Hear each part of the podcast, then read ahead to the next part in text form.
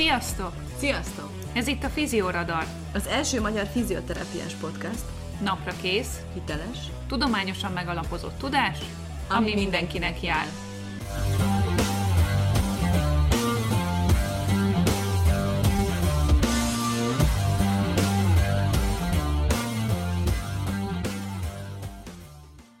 A műsorban elhangzottak nem minősülnek egészségügyi tanácsadásnak, sem egészségügyi oktatásnak vagy képzésnek, és nem helyettesítik azt. Minden információ tájékoztató jellegű, és a figyelem felkeltését szolgálja. Sziasztok! Újra itt vagyunk a Fizióradar következő adásában. Edina vagyok, a Fizióradar egyik műsorvezetője, és mint mindig itt van velem műsorvezető társam, Kati. Szia, Kati! Szia, Edina! Sziasztok! Üdvözlöm a hallgatókat is! Ha benne vagytok, akkor kezdjük a kvízzel. A múltkori adás végén ugyanis adtunk nektek 3 esetet, hogyha akinek van kedve, az játszon egy picit, tornáztassa a szürke állományát. Ugye a red flagekről, a piros zászlókról volt szó, tehát milyen a gyanú szintje arra, hogy valóban egy piros zászlóról van szó, és hogy mit kell csinálni. Most ezt a 3 esetet nézzük akkor végig. Gondolkodjunk egy kicsit közösen, és természetesen érkezik a megoldása is mind a 3 esetnek. Az első esetünk az volt, ugye, hogy egy hölgy érkezik hozzád a rendelőbe derékfájdalommal és alsóvégtagi fájdalommal, amely az egyik alsóvégtaggal kezdődött ugyan. Ez egyre rosszabbá vált, és a térd alá sugárzik most már a fájdalma, és azt kezdte el érezni, hogy a másik lábában is jelentkezik ez a fájdalom. A vizsgálatod és a kérdéseid alapján a cauda equina szindrómára nem utalt semmi, és nem találtál semmilyen neurológiai deficitet. Itt mi a legfontosabb, amit teszünk, ugye semmilyen más tünete nem volt.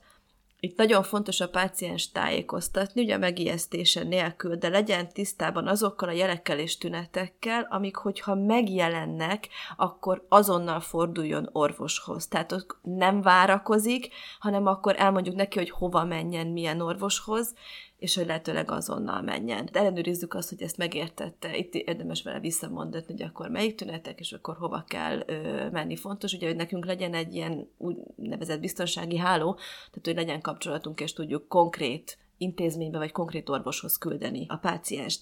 Hogyha ezek a tünetek nem jelentkeznek, addig az általunk kigondolt terápia, amit te akkor jónak látsz a vizsgálatod alapján, azt kezdhető az illetővel, de végig figyelni kell az esetleges egyéb megjelenő tüneteket. Akkor nézzük meg a második esetünket.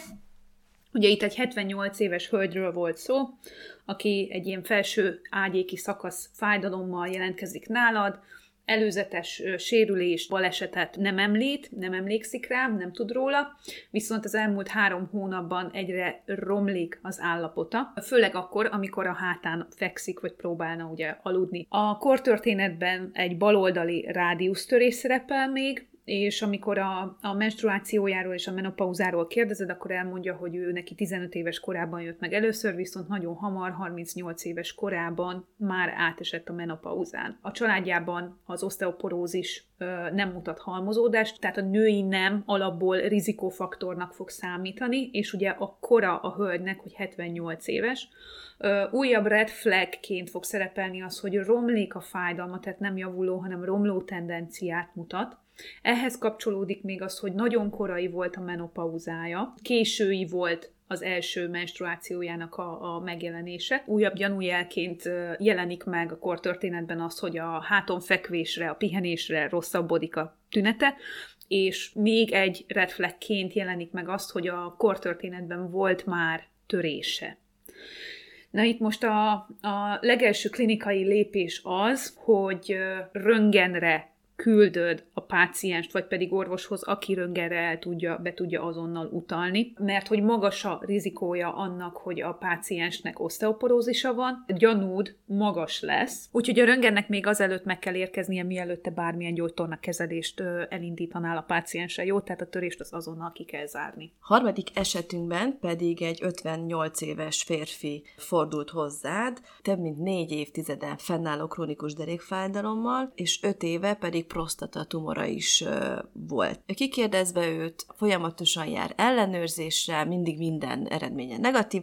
Most, ami miatt jött, az, hogy felerősödött ez a derékfájdalma. Itt, ami így alarmírozójá vagy tünet, az ugye a tumor megléte, és igazából ugye a vizsgálat alapján, amit találtunk itt, az, hogy egy nociceptív mintája van, tehát nincsen nyugalmi fájdalma, nincs éjszakai fájdalma, semmi ilyesmi, úgyhogy igazából itt bátran kezdhető a gyógytorna. Itt a gyanunk alacsony, illetve, ami még nagyon fontos, hogy azért folyamatosan monitorozzuk, hogy megjelenik-e bármilyen más aggodalomra okot adó red flag vagy tünet. Igen, úgyhogy ugye itt is kommunikáció, tehát folyamatosan nem állandóan emlékeztetve a pácienst arra, hogy ő neki nagy a rizikója, vagy növekedett a rizikója arra, hogy metasztázisa legyen, nem ez a cél, de amikor a pácienseddel elkezdesz beszélgetni, kezelésre, akkor azért burkoltan mindig legyen benne olyan kérdés, amivel nyilván biztosítani tudod azt, hogy még mindig ugyanazon a szinten vagytok, és jó fele haladtok. Továbbá az is fontos, hogyha elkezdünk ugye egy kezelést, mint minden esetben itt is, azért adjunk egy időintervallumot. Tehát, hogy általában 2-4 héten belül, ha nincs legalább tendencia arra, hogy változás történik, hanem stagnál, adott esetben romlik, akkor mindig újra kell gondolni, újra vizsgálni, átgondolni, megnéztem mindent, jól vizsgáltam, kihagytam-e valamit, nem kérdeztem meg valamit, tehát, hogy ilyenkor mindig folyamatosan gondolkozni. Hogyha halad rendben a terápia, csökkennek a panaszai a páciensnek, és jól van, akkor természetesen minden tuti. Igen, úgyhogy jobb, hogyha egy kicsit mi is gyanakóbbak vagyunk a saját munkánkkal szemben, mint sem elbizakodottak, hogy ez csak egy picike belobbanása a fájdalomnak. Mert lehet, hogy az, de az is lehet, hogy nem. Úgyhogy itt újra visszautalunk így az előző 2 adásban ugye a clinical reasoningre, tehát mindig legyen ott egy saját magadat felülvizsgáló érzés, ösztön, hogy biztos igazam van? Tehát próbáljuk egy kicsit a gondolkodásunkat efelé elvinni. A szakirodalomban is leginkább ezzel találkozunk, hogy ne azt akarjuk bizonyítani, hogy igazam van, hanem pont az ellenkezőjét, hogy nincs igazam, akkor a hiba lehetőség sokkal kisebb. Így van. Úgyhogy hajrá! És akkor kezdjünk is bele a mai adás témájába. Az előző adásban a red flagekről volt szó, tehát a piros zászlókról, amik ugye a gerinc komoly patológiáit hivatottak jelezni számunkra. Viszont sok más zászló is létezik a klinikai gyakorlatban, amelyek legalább olyan fontosak, mint a pirosak. A múlt adásban már hangsúlyoztuk a páciens központú megközelítést, ami integrálja a biopszichoszociális modellt, és most azt mondjuk majd el, hogy hogyan tudjuk a páciens pszichoszociális állapotát a zászlós rendszer segítségével feltérképezni. Melyik zászló mit akar, mi a jelentősége, és hogy hogyan kérdez rá. De mielőtt elkezdjük egy picit a fájdalomról. Egészen addig nem minősül fájdalomnak a nociceptorokon át szállított szenzoros információ, amíg alá nem vetődik a felsőbbrendű pszichológiai és mentális folyamatoknak, amik integrálják a bejövő szenzoros információt a már megtanult folyamatokkal, értékelésekkel és érzelmi faktorokkal. Ez azt jelenti, hogy a fájdalom élmény az mindig szociális és környezeti kontextusban nyer értelmet, és így értelmezhető egyedül. Tehát nekünk szubakút és krónikus fájdalommal élő páciensek vizsgálatánál a diagnózis felállításához, a prognózisnak a meghatározásához és a kezeléshez egy olyan tág stratégiára van szükségünk, ami egymásba építi a pszichológiai, a viselkedésbeli faktorokat és a biomedikális faktorokat is. Ez a Kati által említett tágstratégia, és ezek a már említett faktorok, ezek pont, hogy a zászlós rendszer definíció, tehát a zászlós rendszert írják le. Mindegyik zászló egy külön kategóriát foglal magában. Megkülönböztetünk citromsárga zászlókat, narancssárga zászlókat, kék zászlókat, fekete zászlókat, és van egy nem hivatalos pink zászló is. A rehabilitációt akadályozó pszichoszociális tényezők beazonosítása segít abban, hogy minimalizáljuk a fájdalom állandóvá, krónikussá válását és a hosszú távú munkából való kiesést. Az akut fájdalom megjelenését követő 4-12 hétben a legfontosabb, hogy beazonosítsuk tehát gyógytornászként is az esetlegesen felmerülő vagy jelenlévő pszichoszociális kockázati tényezőket, vagyis zászlókat, és vissza tudjuk azokat fordítani a hatékonyabb és sikeresebb terápia érdekében. Kezdjük is a citromsárga zászlókkal, amit Kendall és kollégái 1997-ben dolgoztak ki, tehát már nem ma, hogy érthetővé tegye a szakdolgozók számára azokat a rizikófaktorokat, amelyek a hosszú távú korlátozottságot vagy a munka elvesztését okozhatják. Ezek tulajdonképpen olyan faktorokat jelölnek, amik a mozgásszervi tünetekre adott normális, de hátráltató pszichológiai reakciók. A krónikus fájdalmak kezelésénél tehát jobb végkimenetelre számíthatunk, ha a citromsárga zászlókat korán azonosítjuk, és ennek megfelelően kezdjük meg a kezelést. A legelső citromsárga zászló kategóriába tartoznak az attitűdök és a meggyőződések. Ha olyan páciens érkezik hozzánk, akinél azt tapasztaljuk, hogy a jelenlegi fájdalmából a lehető legrosszabb kimenetelt feltételezi, ebben él, és a legkisebb problémát is hatalmas csapásként éli meg, akkor a szakirodalom ezt katasztrofizálásnak jelöli. A katasztrofizálás károsan torzíthatja az érzékelést, az elvárásokat, az emlékeket, és ennek következtében az élményeket is. Tehát mindenre befolyással van. A katasztrofizálás a passzív megoldási stratégiák felé tolhatja el a pácienst, továbbá egy szignifikáns jóslója a fájdalomhoz kötött korlátozottságnak, főleg krónikus fájdalom esetén. A páciens tehetetlenség érzése szintén egy sárga zászló. Hogyha a kontrollérzete az megnövekedett, akkor az lineárisan összefügg a cselekvőképességgel is, tehát hogy a páciens tud tenni valamiért. Ennek ellentéte az, hogyha tehetetlennek érzi magát a fájdalmával kapcsolatosan. Ebbe a csoportba tartozik még az önhatékonyság, ami az a személyes meggyőződés, hogy az egyén képes végrehajtani egy adott tevékenységi sorozatot azért, hogy az adott szituációban egy kívánt hatást elérjen.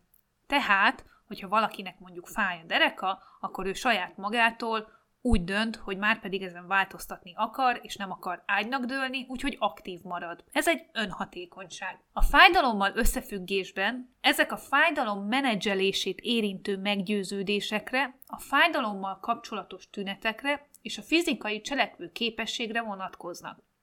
Tehát, ahogy az előbb is említettem, hogy valaki ura a fájdalmának, ura a meggyőződéseinek, nem hagyja magát negatívan befolyásolni, és folyamatosan afelé halad, és azért dolgozik, hogy jobb legyen, és a fájdalmát csillapítani tudja aktívan. Az alacsony önhatékonyság megnövekedett szubjektív fájdalom érzéssel hozható összefüggésbe számos krónikus fájdalom szindróma esetén.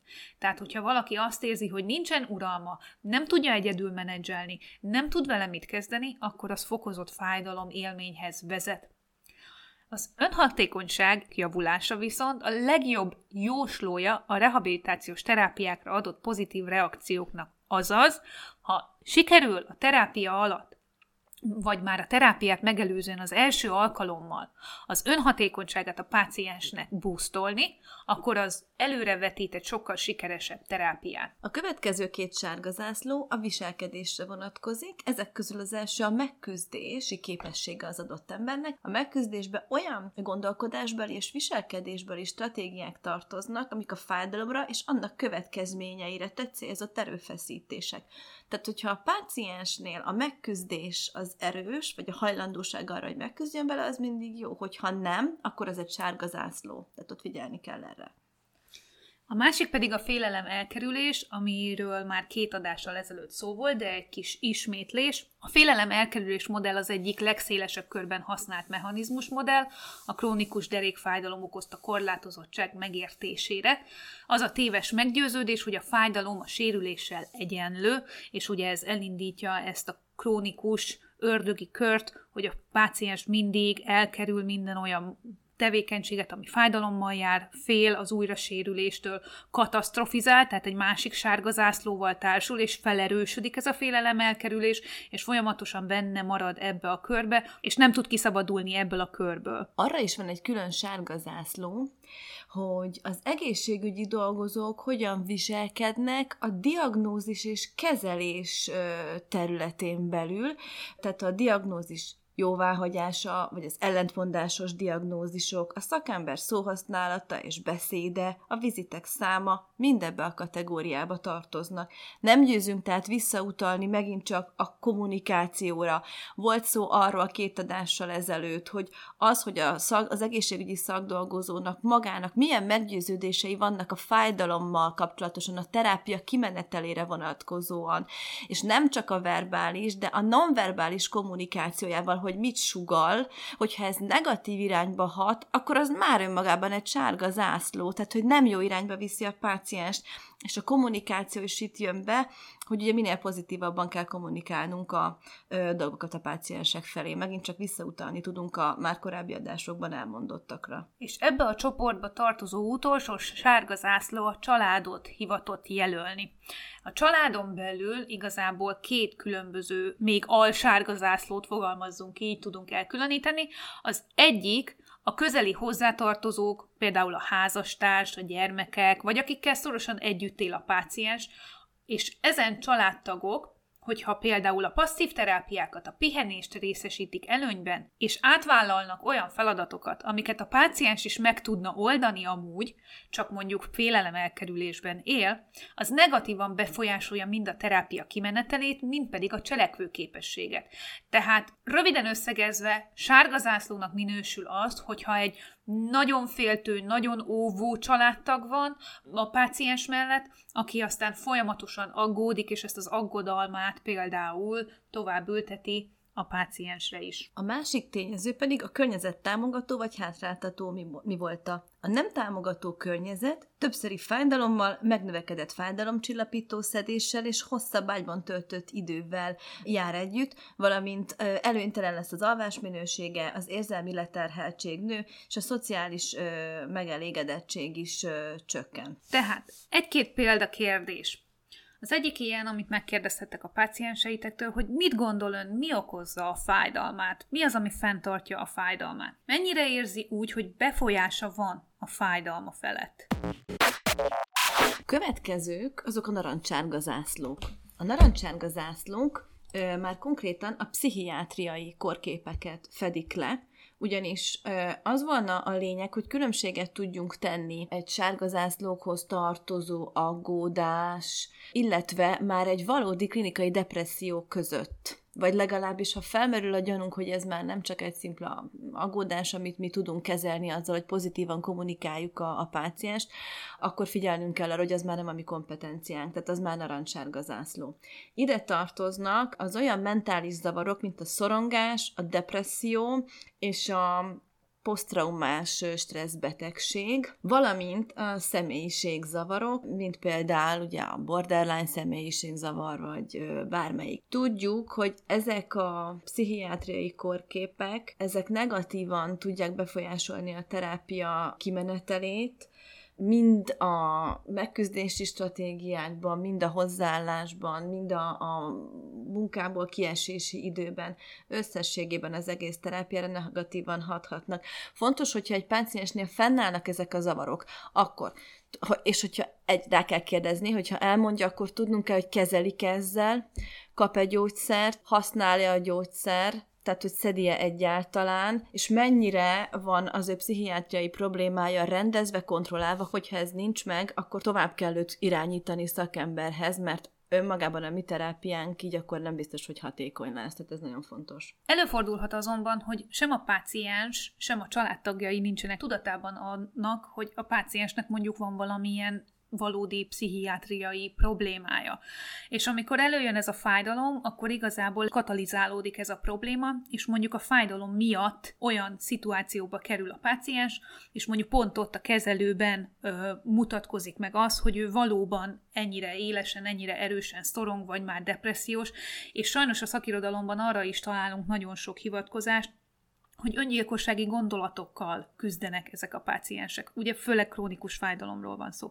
Tehát ilyen esetben, ugye ahogy Edina is említette, meg az előző podcastokban is mondtuk, hogy kommunikáció, meghallgatás nagyon fontos, és főleg ilyenkor kell elővenni az érzékenyebbik oldalunkat, és itt tud segíteni az a tudás, ami bizonyítja és támogat minket is abban, hogy őszintén tudjuk a páciensnek mondani, hogy a fájdalma nem csak a testében levő fizikai elváltozások, eltolódások, emerén kimutatható elváltozások függvénye, hanem a pszichés és szociális faktoroknak a függvénye is, és őnála úgy tűnik, hogy ezek a faktorok még nagyobb szerepet játszanak, ezért nagyon fontos, hogy ezen az úton is elinduljon, mert csak úgy tud a rehabilitáció valóban megtörténni, hogyha megnevezzük ezeket a problémákat, és szakszerű kezelést kap. Tehát például ez az egyik módja az, amit elmondhatsz egy olyan páciensnek, aki egy erős disztresszben jön hozzád, és így tudod felhozni esetlegesen azt a témát, hogy ő neki lehet, hogy szüksége lenne szakemberre, és még megtámogathatod ezt azzal is, hogy a mozgásterápiát nagyban elő fogja segíteni, a mozgásterápiának a sikerességét nagyban elő fogja segíteni, hogyha ezekkel a megküzdési problémákkal is foglalkozik szakemberrel együtt. És arról nem beszélve, hogyha van rá lehetőségünk gyógytornászként egy ilyen páciens esetében, akkor meg lehetne próbálni, vagy szerintem jól lenne megpróbálni, akár magával a pszichiáterrel felvenni a kapcsolatot, és ugye, mint egy team, ben kezelni a pácienst. Ha van rá módunk. Ha van, az már nagyon jónak számít. Igen. Következzenek a kék zászlók. A 2000-es évek elejétől a pszichológiai kutatásokról a munka és a foglalkoztatottság területére terelődött a hangsúly. Ez tükröződik a rizikófaktorok újabb csoportosításán is, és ekkor nevezték meg őket. A kék zászlók a munka megélését fedik le, köztük például az időnyomást, a munkával való megelégedettség hiányát, a magas elvárásokat, vagy az alacsony munkai kontroll érzetét, illetve a stresszes munkakörnyezetet. Ezek a tényezők egy dolgozótérsérülés vagy fájdalom esetén befolyásolják a munkába való visszatérést, vagy épp az abból való kimaradást. Tudjuk a kutatásokból ugyanis, hogy a munkakörülmények jelentősen befolyásolják az egészséget és a munkaképességet is. Viszont, hogyha az egészségügyi szakemberek, rehabilitációs szakemberek, gyógytornászok és a munkáltatók együtt tudnak dolgozni, nyilván a pácienssel együtt, aki pedig a munkavállaló, abban, hogy ha szükséges, akkor miket tudnak változtatni a munkakörülményeken, akkor az nagyon sokban segíti a hatékony terápiás végkimenetelt. Tehát amikor a munkáról kezdjük el kérdezni a páciens, akkor igazából jobb, hogyha egy kicsit trükkösebben állunk hozzá, mert hogyha arra kérdezünk rá, hogy mennyire stresszes a munkája, akkor ez egy ilyen nagyon általános, nagyon, mint mindenkinek. Vagy hogyha azt kérdezzük meg, hogy ő mennyire elégedett a munkájával, akkor ugye nem biztos, hogy ezeket ő annyira el szeretné mondani direktbe, viszont hogyha úgy kérdezzük meg, hogy ön ajánlaná-e a saját munkáját a legjobb barátjának mondjuk, vagy valakinek, aki közel áll hozzá, akkor lehet, hogy ő már úgy elejt egy-két mondatot, elejt egy-két gondolatot, hogy nem igazán, mert hogy nem nagyon lesz sok ideje az életére, vagy azt mondja, hogy igen, minden további nélkül, akkor ugye ezekből le tudunk szűrni egy csomó információt. De ettől függetlenül a direkt kérdésekkel sincsen semmi probléma, ez csak egy ilyen kis kitekintő volt, tehát hogyha a kék zászlókra vagyunk kíváncsiak, és ezeket akarjuk kideríteni, akkor meg kell kérdezni a páciens tényleg, hogy mennyire elégedett a munkájával, mennyire érzi azt, hogy támogatást kap a munkahelyéről, tehát akár csak a főnökéről, vagy a csapattagjaitól, akkor azt, hogy mennyire stresszes, mennyire érzi stresszesnek ugye a munkáját, hogy az ő helyzete miatt a munkahelye mennyire rugalmas, változtatna-e a munkakörülményeken, vagy esetleg az ő terhelésén, vagy esetleg most a feladatain, vagy a kötelezettségein arra az időre, amíg a rehabilitáció folyik, és hogy amúgy milyen kapcsolatban van ő, mint munkavállaló, a munkáltatóval, tehát hogy ez egy nagyon rigid kapcsolat, nagyon hideg kapcsolat, vagy pedig igazából egy ilyen jó baráti viszonyt ápolnak. Ezek mind-mind fontosak, és ezekre azért illik rákérdezni. A fekete zászlók szintén a munkahelyi körülményekre vonatkoznak, ezek azért is váltak ki a kékzászlók közül, mert ezek nagyrészt a rendszer szintű környezeti tényezők, tehát a munkahelyi, a vállalati szintű tényezőkre vonatkoznak, tehát például fizetési ráta, táppénzzel kapcsolatos szabályozások, munkahelyi feltételek. Ezek különválasztására azért is volt szükség, mert ugye a citromsárga és kék zászlók azok döntően pszichológiai tényezők, de a munkahely és munkával kapcsolatos faktorok kicsit itt eltérnek. Úgyhogy fekete zászlókhoz soroljuk például a munka jellegét és a feladatokat, tehát hogy mennyire monoton vagy nehéz a fizikai terhelés a munkában. Van-e éjszakai műszak? Az milyen gyakran? Tehát az általános terhelés. Aztán pénzügyi feszültségek, viták a táppénzről. Itt is rá lehet, ha már kérdésekben gondolkozunk, rá lehet kérdezni a páciensnél, hogy mennyire tud táppénzre menni, engedik-e egyáltalán. Hogyha munkahelyi baleset volt, akkor vitatják-e az ő 100%-os táppénzigényét például? Van ezzel kapcsolatosan feszültség vagy vita a munkahelyén? Mert ez is egy ilyen fekete zászló lehet.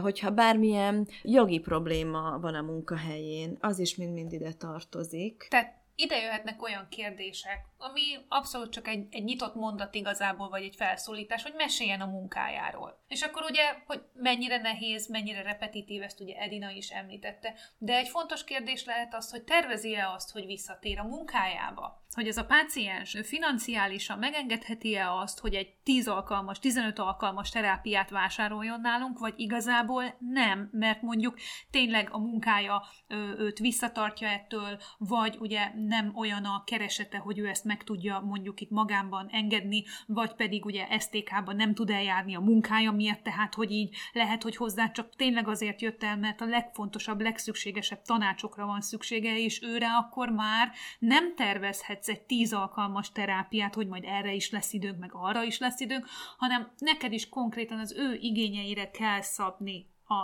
abban a 60 percben, vagy 50 percben ki mennyit tud tölteni a pácienseivel. Jó, úgyhogy ezeknek a flageknek mindig van A-B oldala is, és ugye multifunkciósok, úgyhogy nagyon-nagyon sok információt tudunk gyűjteni belőlük. És hogyha esetleg ez az eset van áll fenn, amit Kati is említett, mert lehet ilyen, akkor lehet, hogy az adott terápiás konzultáció, vagy az adott első vizsgálati alkalom, vagy akár csak az első valódi gyógytorna alkalom, mert nem is biztos, hogy lesz több, akkor nagyrészt arról kell, hogy szóljon, hogy ő a saját munkakörülményeit mit tud rajta változtatni, illetve tud-e, és ha nem, akkor mit tegyen, hogy jobb legyen neki, így emeljen, úgy emeljen, vagy mozogjon többet, hogyha olyan statikus helyzet van. Tehát akkor lehet, hogy a terápia nem is gyógytorna gyakorlatokból fog állni, hanem nagyrészt tanácsadásból, meg betegedukációból, azért, hogyha neki például muszáj visszamenni dolgozni, akkor mégis a lehető leghasznosabb tanácsokkal lássuk el, mert ott és akkor ebből lesz nagyobb haszna, nem pedig 5 vagy 10 gyógytorna gyakorlatból. Döntően fejlett országokból jönnek ezek a kutatások, ahol ugye más a biztosítási rendszer. Tehát, hogy a fekete zászlók egy csomó olyan kérdést is tartalmaznak, ami a magánbiztosítóról, a magánbiztosító által finanszírozott terápiákról szól, stb. Stb. Ez ugye Magyarországon nincsen ennyire kiépülve, de lehet, hogy van olyan páciens, aki ebben a körben mozog, és őnála fontos. Tehát én például dolgoztam olyan páciensekkel, akiknél ez volt, hogy 12 terápiát finanszírozott a biztosító, ő annyit tudott jönni, úgyhogy én nekem annyira kellett rászabni, vagy nyilván kevesebbre, de semmiképpen sem többre, mert nem tudott többet megengedni magának az illető. Azt kell megbeszélni a páciens, hogy mi az, amin ő tud változtatni. Van esetleg olyan dolog, ha én akár szakmai véleményt írok az ő felettesének, vagy az igazgatónak, vagy bárkinek, mert azért talán, ha esetleg a multikat említem, vagy ahol így kicsit jobban figyelnek a dolgozókra, akkor lehet, hogy el is fogják olvasni, amit én írok. Javaslom, hogy XY ezt és ezt módosítsa. Tudom, hogy ez itt igazából Magyarországon nem annyira gyakori, de lehet, hogy fel tudjuk venni a kapcsolatot akár a munkáltatóval, tehát, hogy amit csak lehet módosítsunk, javítsunk, nézzük meg, mi az, amin tudunk változtatni, mi az, amin nem. És akkor végül a kakuktojás, vagy hát ne nevezzük kakuktojásnak, mert talán ez a legfontosabb, csak ez az egyetlen nem hivatalos zászló, ezek a pink zászlók. Röviden azokról a faktorokról van szó, ami sikeres felépülést vetítik előre. Tehát Ide tartozik az, hogyha a páciensnek nincsenek sárga zászlói például, tehát csökken, nagyon alacsony a félelem szintje, nagyon alacsony az aggódás szintje a fájdalom miatt. Az aktivitást részesíti előnyben, nem pedig a passzív kezeléseket. Ez nagyon fontos, főleg krónikus fájdalommal élőknél, vagy olyanoknál, akik esetlegesen ebbe az irányba mozdulhatnak. Ugye a munka folytatása, az, hogy ő szeretné folytatni a munkáját, mert szereti, mert jó benne, mert elégedetté teszi. De ide tartozhat a hit például. Akkor a meggyőződés arról, hogy az aktivitás az gyorsabb felépüléshez vezethet. Tehát minden olyan faktor ide tartozik igazából, amiben a páciens kapaszkodni tud. Továbbá az is pozitív, vagyis pink zászló, hogyha támogató a családja, a munkahelyen a kollégái, és általánosságban pozitívan áll hozzá. Ami fontos a zászlókkal kapcsolatosan, hogyha feltérképeztük őket gyógytornászként, nyilván van olyan terület, például a narancsárga zászlóknál, ahol szükséges lehet ugye pszichiátriai konzultáció, vagy tovább irányítani a páciens, de ha nincs erről szó, akkor amiket beazonosítottunk, azon túl, hogy szakmai tudásunk legjavát nyújtva mindent beleteszünk a terápiába, miközben beszélgetünk a pácienssel, amit kommunikálunk, ahogyan, azokat már tudjuk irányítani azokra a pontokra, ahol ezeket a zászlókat beazonosítottuk. Tehát akkor, ha mit tudom én, valaki katasztrofizál, akkor arról kicsit úgy beszélgetünk, hogy bátorítjuk jobban, hogyha a munkahelyén agyal, hogy nem fog tudni visszamenni, mert ez meg ez a körülmény, akkor azzal foglalkozunk többet. Mindeközben a legjobb fogásokat, a legtutibb módszereket mind alkalmazhatjuk, mert azt úgyis megcsináljuk, csak közben, ahogy beszélgetünk vele, hogy van, mint van, mi foglalkoztatta az elmúlt héten jobban, vagy, tehát hogy ezekre mind tudunk kérdezni, mert úgy is fogunk beszélgetni, de az általános hogy van kérdést azért kibonthatjuk. Amit Elina mondott, ahhoz még hozzátartozik az, hogy igen, ezeket a sárga zászlókat úgy kellene használnunk, mint a könyvjelzőket, hogy amikor megvan az anamnézis, végighaladtunk a kérdéseken, megkaptuk a válaszokat, beszélgettünk mindenről, és úgy érezzük, hogy tényleg feltérképeztünk már mindent, akkor ténylegesen arra a pontra kell visszamenni, ahova ezt az első könyvjelzőt lehelyezted, mint ahogy Edina is mondta, mondjuk a katasztrofizálás, és ugye itt indul el a személyre szabás, hogy én akkor erről kezdek el beszélni, mert lehet, hogy egy másik páciens, aki utána jön be, és beszélgetünk, nálam nincsenek ilyen sárga zászlók, nála csak kék zászlók vannak, akkor én nem kezdek el beszélni a sárga zászlókról, hanem, és a katasztrofizálásról, meg a félelem elkerülésről, viszont másnál meg csak erről kell beszélni, mert lehet, hogy semmilyen kék zászlója és fekete zászlója nincs. Tehát itt is a klinikai okfejtésről van szó, hogy minden információt, amit kapok, integrálok, és annak megfelelően kezelem a pácienst, annak megfelelően adok tanácsot neki, és annak megfelelően haladunk előre együtt. És természetesen itt is a biopszichoszociális modellről és megközelítésről van szó, mert nem hiába találhatók meg ezek a zászlók, és vannak kihangsúlyozva mindenütt, mert ezek mind hozzátartoznak a terápiához, a páciens egészének a terapeutikus menedzseléséhez. A zászlók némineműleg érintik a következő témákat is, amiket még kiegészítésként szeretnénk behozni, mert nagyon-nagyon fontosak. Nem mindig merülnek fel a zászlók kapcsán ezek a kérdések, viszont mindenkitől meg kell kérdezni őket. Ilyen kérdések az életmódra vonatkozó kérdések.